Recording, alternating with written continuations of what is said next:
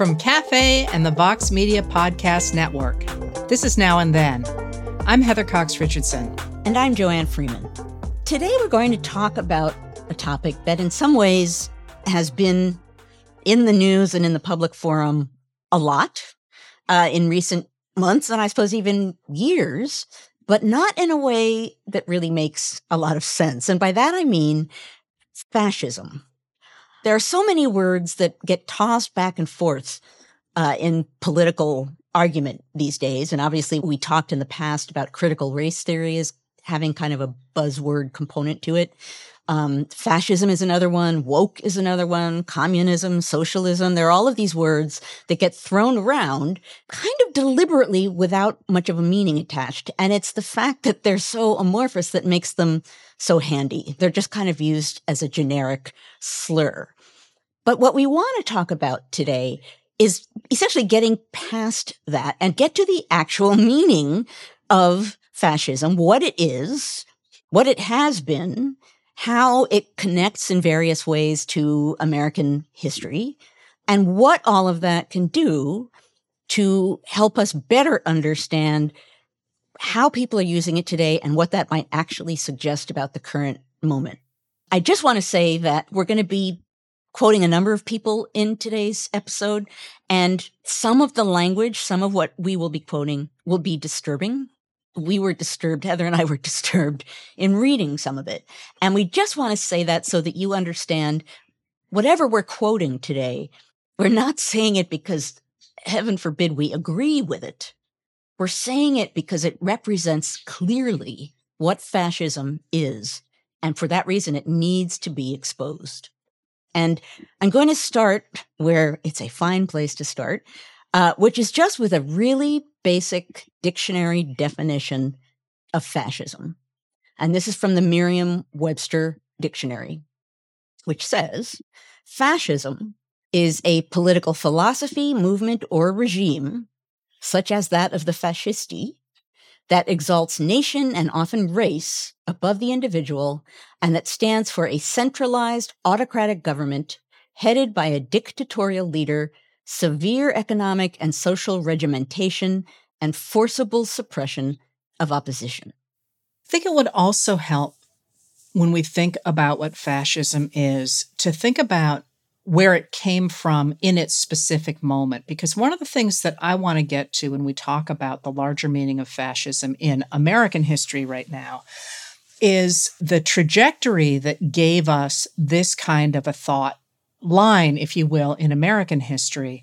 But fascism itself is born of a particular moment, the concept of fascism.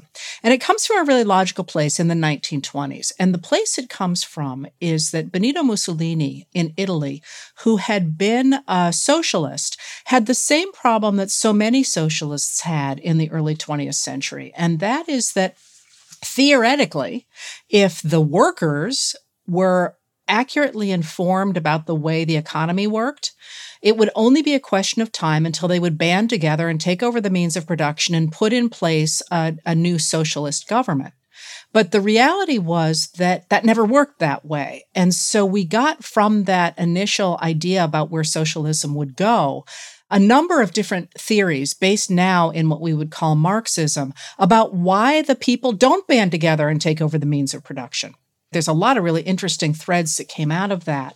But for people like Mussolini, he was enormously frustrated by the fact that people didn't seem to get that if they worked together, they could take over the means of production.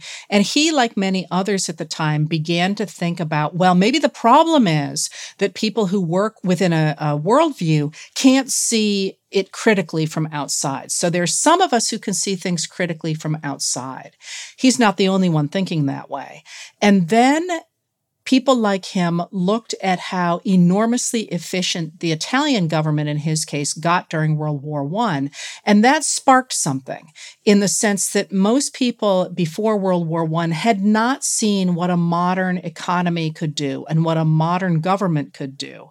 And he looked at that and said, wait a minute, if we actually took over a government like that, those of us who really understand the way the world works, we really could weld together the people into a juggernaut, if you will. And he began to, to theorize what that might look like. The reason I wanted to emphasize that in this moment is that most people, when they think about fascism, jump to Hitler because Hitler, of course, follows Mussolini and um, follow uh, literally both in time and in ideas. And because of the extraordinary damage that Hitler wrought, when they hear the word fascism, they associate it with the Nazis in Germany during World War II and, and before that. And they seem to see it frozen in amber where the actual idea of fascism comes from a specific historical moment, but it doesn't come from nowhere. Mussolini doesn't arrive from Mars and say, Here, I have a new idea. He's picking up a lot of trends in world history and putting a theory behind them. And that's kind of my thing today is I want to emphasize that fascism is a strand of thought, not simply if somebody calls you a, a fascist, they're saying you're just like Hitler in 1939 because that I think is really easy to refute. But the larger idea of fascism, of a political and economic, religious, and social system that concentrates power among a very few people and ultimately in a strong man, is one that certainly in America we've been dealing with for a very long time. I want to add on to your point, Heather, about tossing off the word fascism and people immediately assume it means Nazi. When you're tossing around the word Nazi, in a sense, you're saying that whatever's happening is foreign. It's not ours.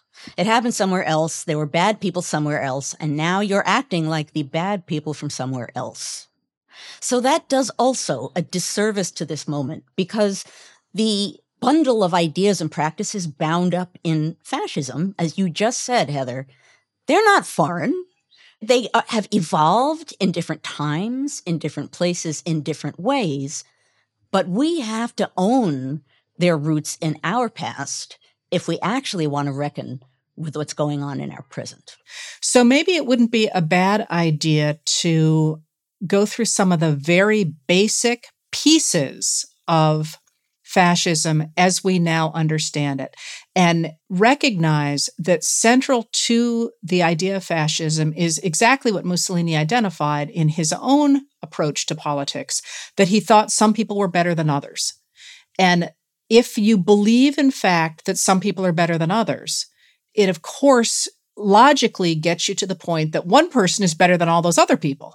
So it logically takes you to the idea that you're going to be ruled by a strong man I think there's another component to that. And that is that those people are entitled to power and should be able to keep it. So it's, it's not only the superiority, it's about power and, and keeping and hanging on to power and not being challenged in your right to hold that power. So that in and of itself, it's anti democratic. If you are entitled to rule, why? You're entitled to rule because you are following the right rules of the universe. And those, those rules are often religious. They are based in race. They are based in ethnic rules. And one of the things that Hannah Arendt wrote about in, when she wrote about totalitarianism, um, which is a place that fascism can go, is she pointed out that by emphasizing these what are perceived to be eternal rules. It dictates the power of the people at the top. Because if you follow those rules, you are promised paradise, if you will. You're promised a, a, great future. If you don't follow those rules, if you don't keep your strong man in power, if you break those eternal rules, you're, you know, going to hell in a handbasket. Well, you're you're no longer the us. You're the them. And bad, bad things happen to the them under any kind of authoritarian regime. And that's the other piece of fascism that I think people turn to first when they think about it is the way that you get ordinary people to sign on to this system is by warning them that that other is undermining their chances, their nation's chances of becoming this super nation, if you will. So you create an other and we're we're all familiar with how effectively the Nazis said, you know, it doesn't really matter who the other is, um, so long as we galvanize people against it And they're identifiable so that you can gang people together and pit them against the them, and you can meld together an us grounded on the power of your patriotic hate of the other. One of the things that Arendt talks about is how people are willing to do that in a society that's been destabilized either through culture or religion or politics or economics because they might not have been involved in government before that or, or, might not have cared that much about stuff, but this gives them an opportunity to be heroes. That if you're part of this juggernaut, you too can be a hero, even if your heroism consists only of dying for the cause. Or just following the rules and being a good fill in the blank, whatever country you're talking about. If patriotism is defined by following certain rules because they are for the best of the country, then following those rules is patriotic and attacking people who break those rules is patriotic, is good. You can see emotionally as well as politically where this kind of thinking leads. And then when the leader turns on those people and urges you to turn on that other, there's a psychological component of the worse you are to that group of people, the more you are, are welded to that leader. And that's something that, you know, Eric Hoffer, who wrote In America in the 1950s, looked at a lot is how, you know, paradoxically, you would think that when a leader starts behaving in really extraordinary ways, people would back away and say, wait a minute, wait a minute, this isn't what I signed up for. And the reality is, the worse the leader behaves to a marginalized population, the, the stronger the adherence to that leader gets, not the weaker. Very hard to break that because the worse somebody treats a marginalized population, the more they have to say, well, they deserved it. This is the way it should be. It's the ways in which politics, this kind of politics, fascist politics, relies on yokes in, shapes, warps, and deploys this kind of emotion, this kind of extreme hate. That's part of what makes it so powerful. Well, and then once you've got the population ready to, to join together against an other, how do you get them to move in a, in a certain direction?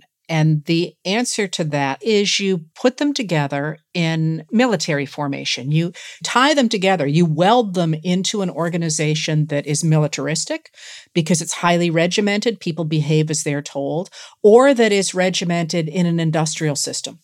So fascism ties together not only this emotional thing we're talking about and the relationship between a strong man and ordinary people who want to be heroes against an other, however it's been defined, but then the government brings them together into a highly regimented military formation and industrial formation. So you can't dissent from that because, again, you're going to be hurting the state organization if you say hey wait a minute i don't want to salute like that because that's that's actually an attack on that organization. But so now you've got this this structure the social structure and you've and political structure and you're adding to it high regimentation of a military organization and you're going to tie into it the economy, and the economy is going to be run by, again, some of those people who are better than others and who work closely with the strongman leader. So you end up with this elite, both politically and economically, tied to the strongman and running both the military and the economy. And think about the sleight of hand underneath what you just said, Heather, is that you're you're welding the people into a united force in whatever way you choose them to be welded. But as you're doing that, you're giving them the imp- impression that they are being empowered, right? That on some level, they now have more power than they've ever had before. There's an individualistic component that it must feel like to people in that kind of regime. Look at this. I feel powerful in a way I never felt before. So even though you as an individual have actually lost all your power, you are still seeing that organization that you're part of exercising power over people you have learned to hate. And for all of these reasons, you can see the, the sort of ugly bond of steel running throughout fascist movements because they're linking hate and politics, creating a logic of hate, and then using that to keep certain people in power. And then, not always, but often there is an element of religion involved, particularly, of course, in 20th century fascism of Christianity. The idea, again, that you're following an eternal rule, and the eternal rule in that case is Christianity. So those elements together make up the political theory of fascism as it was articulated in the 1920s and played out in the 1930s and 40s in Europe and to some degree in America. It's worth emphasizing that once this theory is in place, killing your opposition is not considered a bad thing. It's considered a good thing. In June of 1924, when Mussolini consolidated his power, and he did so when his pro fascist groups killed the socialist opposition leader, he actually goes in front of parliament and he takes responsibility for the killing. And he goes in front of parliament and he says, I declare before this chamber, before the world, and before God, that I personally assume the whole political, moral, and historical responsibility for what has occurred. I declare that if the fascists are an association of malefactors, then I am the head of that association of malefactors. That's an amazing statement. Statements like this always jump out at me when I think about where our politics are today and the degree to which people in 2022 have accepted as normal things that they would have seen in 2014 as absolutely unthinkable. Right. And you and I have talked about this privately before. When people defended to me the idea of putting immigrant children in cages, to me, the ship had sailed. The ship has sailed, and, and even more so was when I said, silly me, um, I said something on Twitter about it just in a sense of it's horrible to separate children from parents. And I was attacked. I was pounced on. I was called all kinds of names when so much has been normalized and we're so accustomed to hearing and seeing all kinds of extreme things that no one seems to stand out anymore. You, this is, you can also see how any kind of extreme movement has an easier time sliding into place when people are acclimated and ready to accept things in the way that we are now in a very different way from where we might have been 10 years ago. And what you just said, Joanne, brings up one of the other crucial pieces of fascism, and that is control of the way people think about things. So Mussolini said about his world the fascist conception of the state is all embracing. Outside of it, no human or spiritual values can exist, much less have value. Thus understood, fascism is totalitarian, and the fascist state, a synthesis and a unit inclusive of all values, interprets, develops, and potentiates the whole life of a people. Fascism is a religious conception in which man is seen in his immanent relationship with a superior law and with an objective will that transcends the particular individual and raises him to conscious membership of a spiritual society. You know what's striking about that passage is the way in which it's basically saying fascism is this sort of all encompassing belief that you are a member of a particular society and that there's a superior set of laws. It's describing something that, objectively speaking, is ugly, but it's talking about a spiritual society, a religious conception. It's making it sound as though it's a, an elevation if you are moving towards this fascist conception of the state. It's, it's talking about all embracing in a good way, not in the negative way that if you have some detachment from it, you might see. And the other piece of that is that because you are, as a fascist, putting in place eternal rules, you can rewrite your own history to prove what the rules are. So you get from that idea, you know, sort of the rewriting of history in such a way that it supports the movement of the day. And, you know, it was very clear that Germany, especially, rewrote a lot of its history to make it look as if the Nazis were following some traditional paths.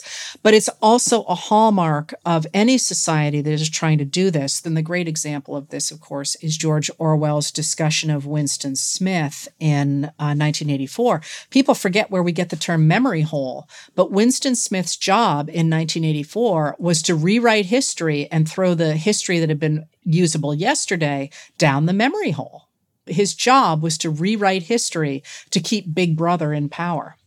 To keep Big Brother in power and to create a glorious golden past that can be held as a shining symbol of where people are headed towards now under this fascist regime.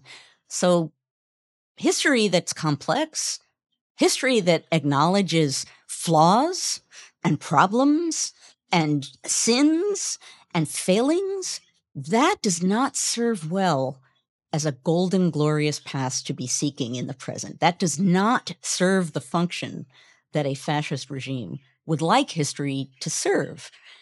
So, uh, you know, as historians, we're saying this, but it's a way of understanding that sometimes the rewriting of history isn't simply a matter of what we might now toss out into the world and say culture wars.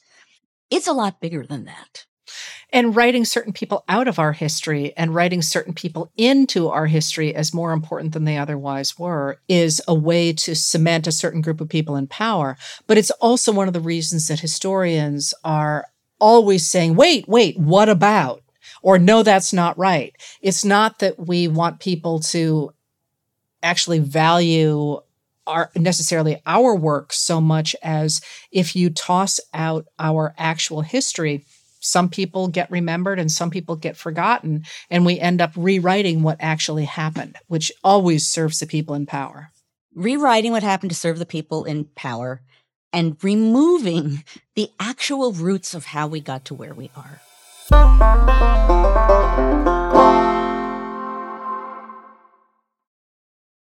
So if you're looking for solutions, if you're trying to understand where we are and how to get out of it, a, a past that is stripped of all of the complexity is not going to be very useful in offering you that kind of a, of a ladder, a step ladder out of a difficult moment.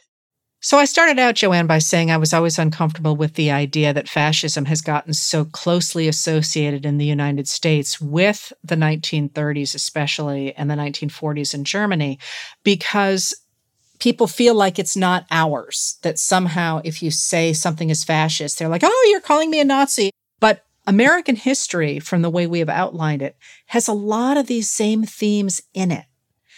And I think it's pretty important to identify what they are. So by the 1840s and then the 1850s, enslavers in the American South are already getting rid of the idea that all men are created equal. They're willing to toss that idea overboard. And they start to talk about how some people are better than others. One person who was very, very clear in stating this was a Southerner, I guess you could call him a proto fascist, pro slavery individual social theorist named George Fitzhugh. Now, Fitzhugh wrote a couple of works in the 1850s, and he's saying pretty bluntly what we're saying here. Not, you know, we hear so much all the time like dog whistles. There's no dog whistling here. This is just out and out saying things very bluntly about the lack of equality. He wrote a book called Sociology of the South in 1854. And in Sociology of the South, he says, quote, Men are not born entitled to equal rights. It would be far nearer the truth to say that some were born with saddles on their backs and others booted and spurred to ride them, and the riding does them good. Now, what's striking about that quote is he's flipping one of Thomas Jefferson's last letters on its head. Jefferson writes, might be his actual last letter, that we are living in times where now people are realizing men are not born with saddles on their backs and with others booted and spurred to ride them, and that people have rights. And here's Fitzhugh saying, oh, no, no, the opposite is true. People are born with saddles on their backs, and that's precisely where they belong, and it serves them good if they know their place. He goes on in a similar vein in another work written in 1857 called Cannibals All or Slaves Without Masters. We do not agree with the authors of the Declaration of Independence that governments derive their just powers from the consent of the governed. All governments must originate in force and be continued by force. Well, the black codes of the 1850s and the 1860s don't survive the Civil War. Immediately after the war, white unreconstructed Southerners try to put in place first the black codes and then an economic system that continues to separate black Americans from their white neighbors. By the 1880s, with the Jim Crow laws falling into place, the legal establishment of different castes of people in the American South, and, and soon we're going to talk about the American West, actually inspired somebody you've heard of. Yeah. These Reconstruction era and post Reconstruction era Jim Crow, both customs and regulations in the United States, inspired Adolf Hitler. Now, we've talked before in our September episode, Immigration Defining Us and Them, about the fact that Hitler praised America's 1924 Immigration Act. But he had more to say about white control of America, basically saying that the continuance of control of the United States by white Americans was admirable. He said, In North America, the Teutonic element, which has kept its racial stock pure and did not mix it with other racial stock, has come to dominate the American continent and will remain master of it as long as that element does not fall a victim to the habit of adulterating its blood. So, as America's preparation for World War II begins, it's clear that the United States and Germany are going to be opposed to each other. Hitler now comes out with a very different statement about the United States. He says, I don't see much future for the Americans. It's a decayed country. And they have their racial problem and the problem of social inequalities. My feelings against Americanism are feelings of hatred and deep repugnance. Everything about the behavior of American society reveals that it's half Judaized and the other half negrified. How can one expect a state like that to hold together? So Hitler is praising the not quite codified, but sort of baked in racism initially in American society. And then he backs away when he sees that there might actually be change. Hitler turned against the idea of Americanism during the war because he he believed it was a mongrel population fighting him, or at least he characterized it that way. But in fact, the Nazis did look at America's baked-in anti-black racism as inspiration for some of their own laws. In a book called Hitler's American Model The United States and the Making of Nazi Race Law, law school professor from Yale named James Q. Whitman found a series of transcripts from a meeting in June of 1934 in which leading Nazi politicians and jurists met to create a theory behind the Nuremberg laws. And the Nuremberg laws were designed to create a legal basis to separate out German Jews and deny them different kinds of employment and to ban intermarriage between Jews and non Jews. And at the meeting, one of the leading Nazi judges, a man named Roland Freisler, explained how he and his colleagues had been inspired by American racism, but they were concerned that Americans did not have uh, the same laws against Jews. At that same meeting, there was a doctor there, a Nazi doctor named Erich Mobius, and he and Freisler talked about this imposition of racial laws in America and in Germany. And Dr. Mobius said to Freisler, I am reminded of something an American said to us recently. He explained, We do the same thing you are doing, but why do you have to say it so explicitly in your laws? And Freisler answered, Well, wait a minute here. The Americans put it in their own laws even more explicitly than we do. Again, looking at the Jim Crow laws of the 1920s at that point. Another participant there at the Nuremberg Laws meeting was Heinrich Krieger. He was a, a, Nazi law scholar who had been an exchange student at the University of Arkansas. And he wrote a series of articles on race law for American law journals. And when he did so, he returned to Germany with a new understanding of how racist statutes could operate effectively. And he talked to the meeting about the laws in at that point the American West against intermarriage of different races. He said, Violations of these marriage prohibitions are threatened with both fines and imprisonment. Statutes that provide for both forms of punishment sometimes permit both to be imposed, sometimes threaten them in the alternative. There's a corresponding variation in the grading of the offense. For example, misdemeanor in Nevada, felony in Tennessee, felony in Maryland, and in the measure of punishment. And, and of course, in Arkansas, he's looking not only at laws against intermarriage between uh, white Americans and black Americans, but the American West more generally had laws that actively graded different kinds of ethnic minorities uh, and, and established rules for who could marry whom much more fully than just the ones that we tend to think about when we think about the race laws of the early 20th century. One of the other pieces of American history that inspired the Nazis in Germany in the 1930s was America's treatment of indigenous peoples. From the time he was young, Hitler was really interested in stories of indigenous Americans. His favorite author was Karl May, uh, May was an Austrian born novelist who wrote adventures in a series of novels that is all about the interactions between white settlers in the American West and the indigenous tribes with whom they come in contact. May had never gone to America, but he wrote over 70 adventure stories. His best known was Winnetou, which was published in three volumes between 1876 and 1893, and talked about the friendship of Old Shatterhand, who was an American pioneer of German descent, and Winnetou, the noble Red Indian, as he was known, chief.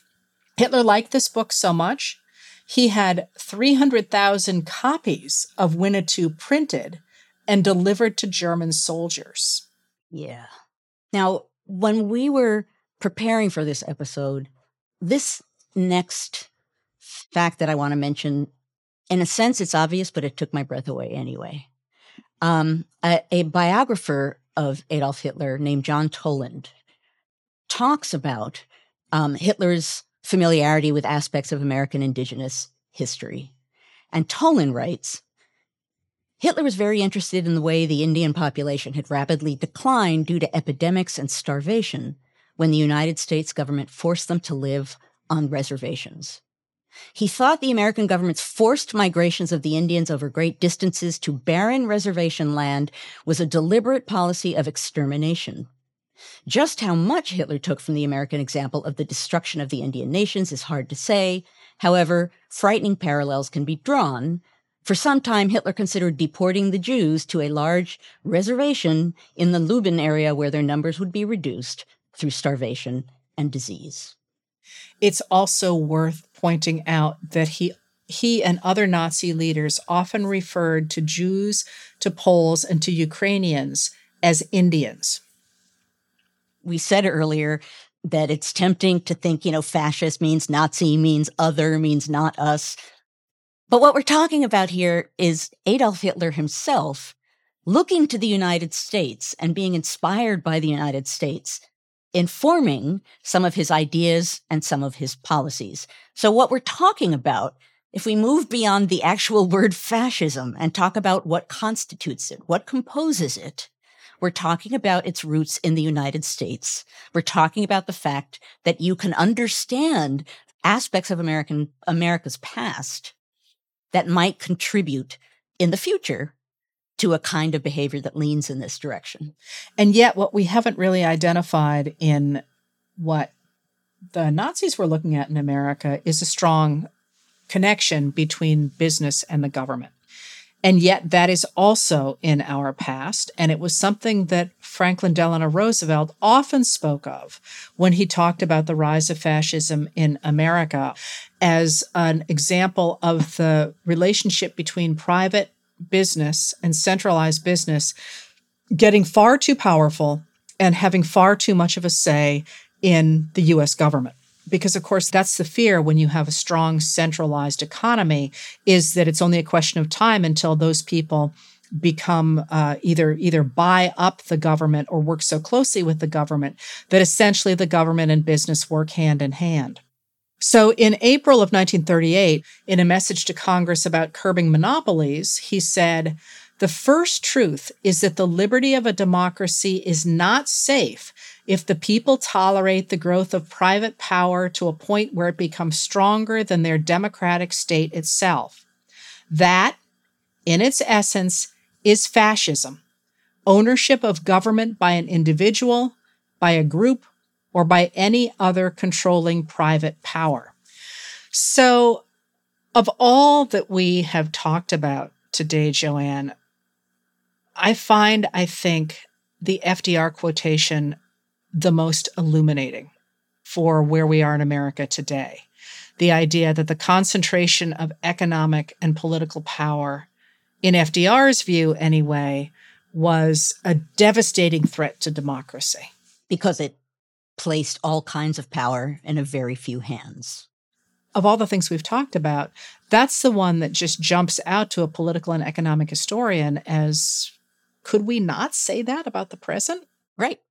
On this day after Elon Musk bought Twitter. And the thing is, talking about these powers of various kinds being given to very few hands and being given to them with seemingly little way to remove that kind of power. In many ways, that kind of thinking, as obvious as it is, it's worth saying, is the direct opposite of democratic thinking. Democracy, if you think about it, is about competition, is about clashing views, is about compromises, is about contests, is about change and an element of unpredictability. Democracy relies on the idea, however flawed we might be in carrying it out, that the people have the privilege and the responsibility for giving power and taking it away. Everything that we've been talking about today, in that sense, is not just undemocratic, but anti-democratic. So I'm not gonna I'm not gonna ask you to take a stand on whether or not we are currently in a fascist moment in America, although maybe we'll get there. But it does seem like it would be worth highlighting some of the things that have happened recently that are disturbing to yeah. those of us who study these movements. And we've both talked about some stuff, but there's some things out there right now that are especially troubling. And there has certainly been an onslaught of focused, loud, not contradicted anti Semitism from loud public figures. Um, as a matter of fact, the Anti Defamation League, which tracks anti Semitic behavior nationwide, found 2,717 anti Semitic incidents in 2021, which is a 34% increase from the year before. And now, just in the recent past, it's off the charts. Just in the last few weeks, um, one of the most famous anti Semitic comments, of course, came from Kanye West, who was suspended from Twitter for saying in a post that he was going to go, quote, DEFCON 3 on Jewish people. Uh, and in response to that, anti Semitic groups pulled that quote and began using it and building on it. For example, in LA, uh, on an LA overpass, I think above the 405 freeway, an anti Semitic group put banners down, hung banners down, and one of them said, Kanye is right about the Jews. So, one of the things that jumps out to me about this moment in terms of the anti Semitism, and I wonder what you think of this, is that the, the right wing in America has made it very clear for those of us watching for a long time that they believed some people were better than others, you know, makers and takers and all that. But really, we have had the overt construction of that since at least the summer of 2017 with the Unite the Right rally in Charlottesville, Virginia and the the continuing language about black americans and disabled americans migrants all the things that the usual marginalized populations that have become the targets for those on the right but the extraordinary rise of anti-semitism right here before this election and I want to see what you think of this because I am not a historian of anti Semitism specifically, but I am a student of politics. And what this has said to me is that this is an overt attempt of the American right to link to the Nazis. Like this is this is a pathway directly to say to people in their base, we're not dancing around this any longer. We are embracing the same ethnic hatreds as the Nazis did. That that we are deliberately trying to take on that mantle of uh, of German fascism. That's really interesting. I hadn't even gone that far. My reasoning about what was happening now partly had to do with the nature of the Jews as a target at moments like the one that we're in, where there's unrest or economic instability or whatever, that there's always racism, there's always white supremacy. The Jews stand out as a target because they appear to be a tight group that's cohesive in some way, that has their own weird beliefs, they deal with each other. They're in closed communities. They close other people out. Seemingly, you know, what you hear now in a lot of the anti Semitic comments going around is that, you know, there's some kind of network or conspiracy. The Jews control everything. Attacking Jews, anti Semitism, is perfectly suited if you're trying to target strategic hate with a seeming legitimacy. There's a legitimacy or a seeming legitimacy to targeting people who seem powerful and different and weird. They deny the divinity of Jesus. They are off on their own.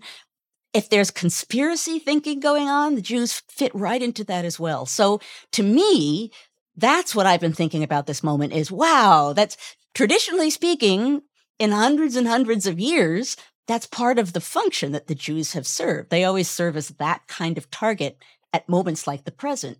The fact that we're seeing the spike in anti Semitism, that's what I attributed it to, but it links with right with what you said, Heather, in that making it that kind of target at this moment in this direct way is making a statement. I would just add on to that that attacking Jews in a sense, or at least in the way that they're being attacked, attacking Jews is attacking people with power. And so also at this moment, for that to be a prime advertising point, look at these people. They have power. We need to attack them.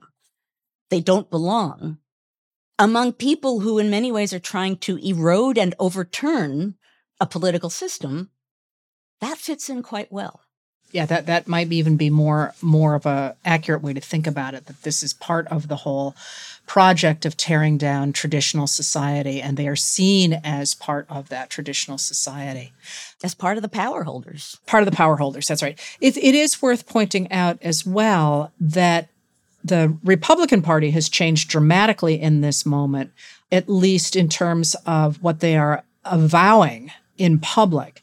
And that is that the Republican Party, as it was reconstituted under Ronald Reagan, talked a lot about getting rid of the power of the state, you know, getting rid of government regulation and getting rid of taxes and getting rid of the social safety net and, and making the state much smaller.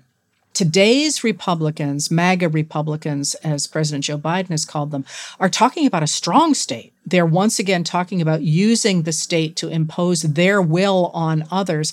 And they're not just talking about the economy at all. Uh, certain of the Republican leaders are talking about using that strong state to impose religious views, to impose social views, and crucially for what we have been talking about, to impose their own version of American history on our on our youth, if you will. So for example, a recent pretty controversial essay by John Davidson, the political editor of the right-wing outlet The Federalist, pretty much said the quiet part out loud.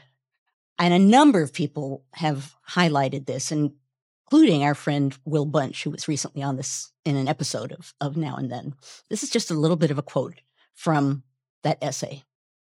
The conservative project has failed, and conservatives need to forge a new political identity that reflects our revolutionary moment. Put bluntly, if conservatives want to save the country, they are going to have to rebuild and, in a sense, refound it. And that means getting used to the idea of wielding power not despising it. Why?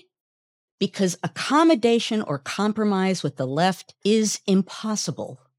The left will only stop when conservatives stop them, which means conservatives will have to discard outdated and irrelevant notions about small government.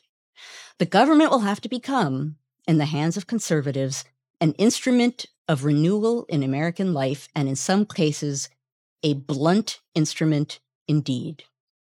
An essay that could have come straight from the 1920s or the 1930s. Absolutely. And it, it truly, it's so in your face. This, for all of those reasons, this is the precise moment when we need to rise above the words. We need to rise above the word fascism.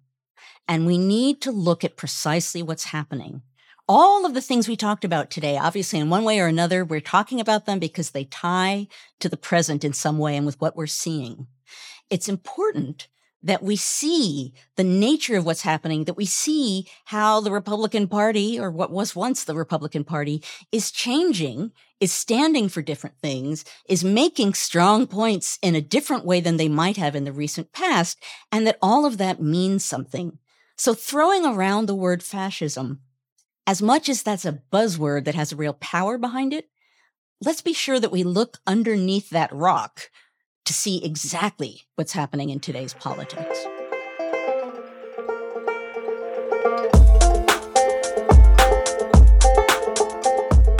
Our conversation continues for members of Cafe Insider.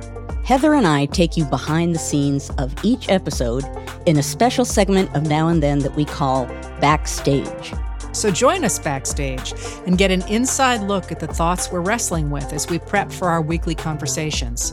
Head to cafe.com slash history to join. That's cafe.com slash history. That's it for this episode of Now and Then. If you like what we do, please rate and review the show on Apple Podcasts or wherever you get your podcasts. It makes a big difference in helping people find the show. Your hosts are Joanne Freeman and Heather Cox Richardson. The executive producer is Tamara Sepper. The editorial producer is David Kurlander. The audio producer is Matthew Billy. The Now and Then theme music was composed by Nat Weiner. The cafe team is Adam Waller, David Tatasciore, Sam Ozer-Staton, Noah Azulai, and Jake Kaplan. Now and Then is presented by Cafe and the Vox Media Podcast Network.